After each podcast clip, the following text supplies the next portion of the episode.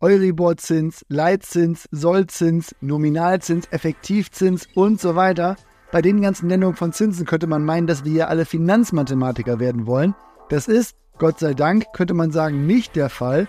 Aber ich kenne auch Leute, die sich von solchen Begriffen dann schon abgeschreckt fühlen und dann eher auf Durchzug schalten. Denen entgeht natürlich was und daher möchte ich das Thema Zinsen mal ganz einfach zugänglich machen und erklären. Dabei ist wie so oft meine Kollegin Janina als Finanzexpertin, Ihr hört also die neue Episode des Immobilien einfach machen Podcast. Mein Name ist Oliver und damit ist die Vorrede auch erledigt. Also, auf geht's.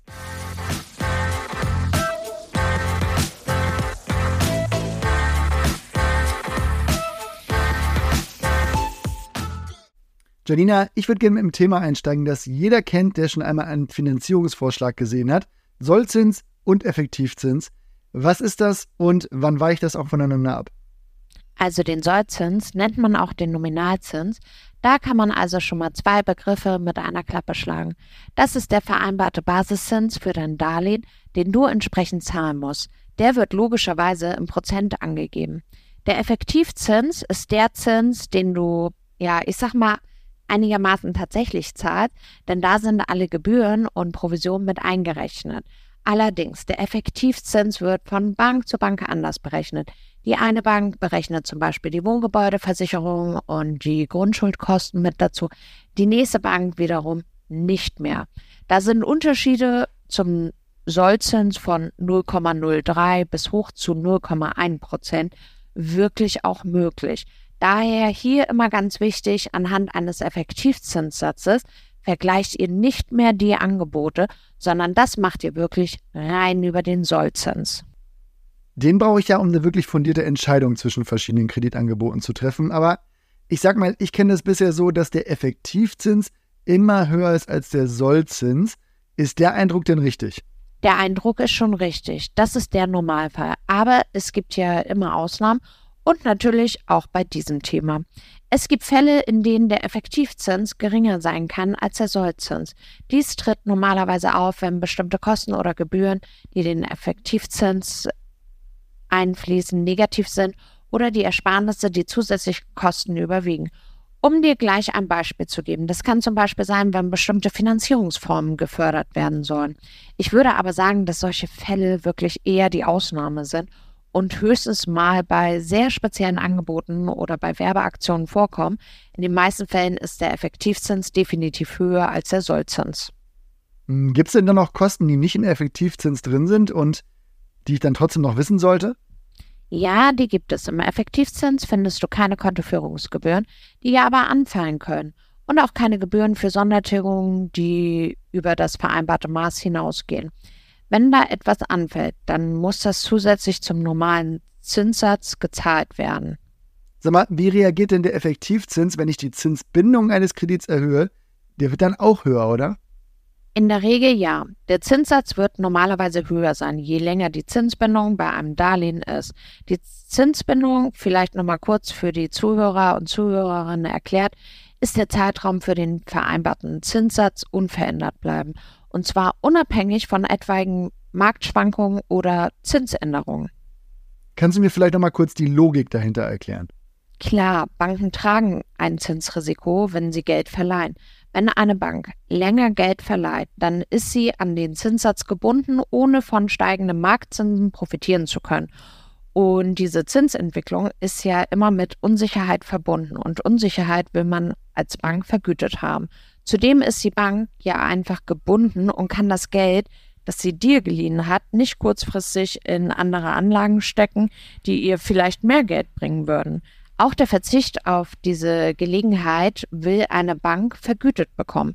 Zuletzt kommt noch die Inflationserwartung dazu. Um sich gegen die Inflation absichern zu können, könnten Banken auch wieder höhere Zinsen verlangen. Es ist jedoch wichtig zu beachten, dass dies nur eine Tendenz ist und nicht immer der Fall sein muss. Die Höhe der Zinsen hängt von verschiedenen Faktoren ab, einschließlich der aktuellen wirtschaftlichen Bedingungen, der Geldpolitik der Zentralbank, der Inflationserwartung und des allgemeinen Zinsniveaus. Zinsen können auch von Bank zu Bank variieren. Daher ist es wirklich ratsam, verschiedene Angebote zu vergleichen, um das beste Angebot zu finden. Ja, und wie ist das jetzt beim Einsatz von Eigenkapital? Also 100% versus 90% Finanzierung und drunter? Das kannst du als Faustregel für dich selbst mal mitnehmen, dass der Zins etwa um 0,3 Prozentpunkte sinkt, wenn du 10 Prozent mehr Eigenkapital einbringst. Damit sinkt ja das Risiko der Bank und das wird entsprechend belohnt. Es gibt da aber auch Grenzwerte. Wenn dein Kreditbetrag unter 100.000 Euro fällt, wird es in der Regel etwas teurer und sobald dein Kreditbetrag unter 50.000 Euro fällt, bieten die allermeisten Banken nur noch Ratenkredite an. Jetzt würde ich sagen, Deutschland ist normalerweise eine Nation der Bundestrainer. Aktuell würde ich aber auch sagen, der Notenbanker. Jetzt wurde in letzter Zeit ja immer wieder der Leitzins angepasst. Was ist denn das und welche Auswirkungen hat das auf mich jetzt als Verbraucher? Der Leitzins ist der Zinssatz, zu dem Banken sich das Geld von der Zentralbank leihen können, um ihren Bedarf an Liquidität zu decken.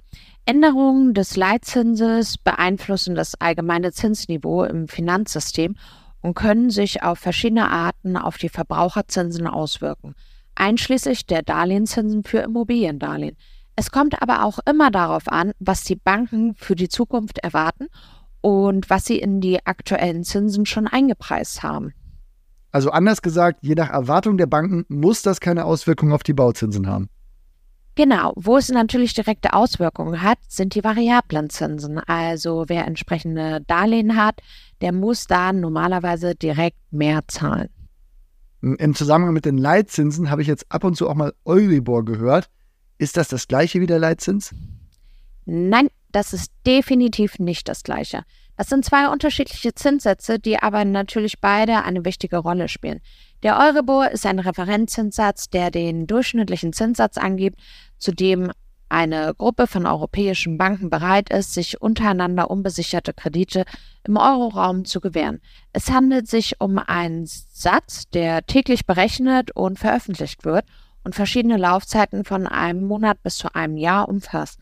Das kann man auch schon als Trendbarometer nehmen. Er ändert sich ja entsprechend auch dynamisch jeden Tag. Das ist wirklich ganz anders als der Leitzins. Na gut, aber wie wirkt der sich denn jetzt auf Immobiliardarlehen aus? Der Euribor beeinflusst die Zinsen für Immobiliendarlehen auf verschiedene Weisen. Vor allem Darlehen mit variablen Zinssätzen können direkt vom Euribor beeinflusst werden. Änderungen des Euribors können zu steigenden oder sinkenden Zinssätzen für diese Kredite führen. Wenn der Euribor steigt, werden auch die variablen Zinsen für Immobiliendarlehen in der Regel ansteigen und umgekehrt. Aber wie ist das denn immer Festzinsdarlehen?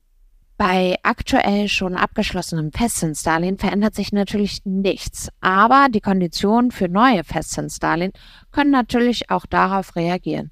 Den 3-Monats-Euribor schaue ich praktisch täglich an. Gut, und was kannst du daraus ableiten für dich?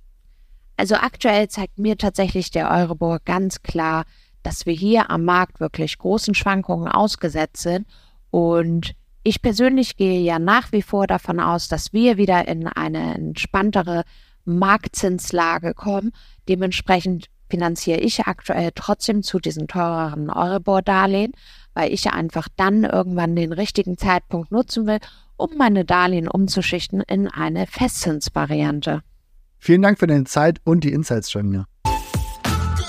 Ich hoffe, wir konnten ein paar Begriffe jetzt mal deutlicher machen. Das Takeaway von allem, zum Vergleichen nutzt du den Effektivzins oder den effektiven Jahreszins. Hier nur aufpassen, dass teilweise noch Kontoführungsgebühren dazukommen und dann auch nicht eingerechnet sind. Beim Euribor solltest du sehr genau hinschauen, wenn du einen variablen Zins vereinbart hast. Ansonsten sind Leitzinsänderungen oft schon vorher bei den Banken eingepreist, weswegen da nicht jede Leitzinsanpassung die Zinsen für eine Baufee über 10 oder 20 Jahre reagieren lässt. Wer davon noch nicht genug hat, der sollte einfach Janina auf Instagram folgen. Für mich war das heute aber die richtige Dosis an Infos und damit mache ich erstmal Schluss. Wir hören uns aber bald wieder. Ich wünsche dir einen schönen Tag. Bis bald, macht's gut. Tschüss.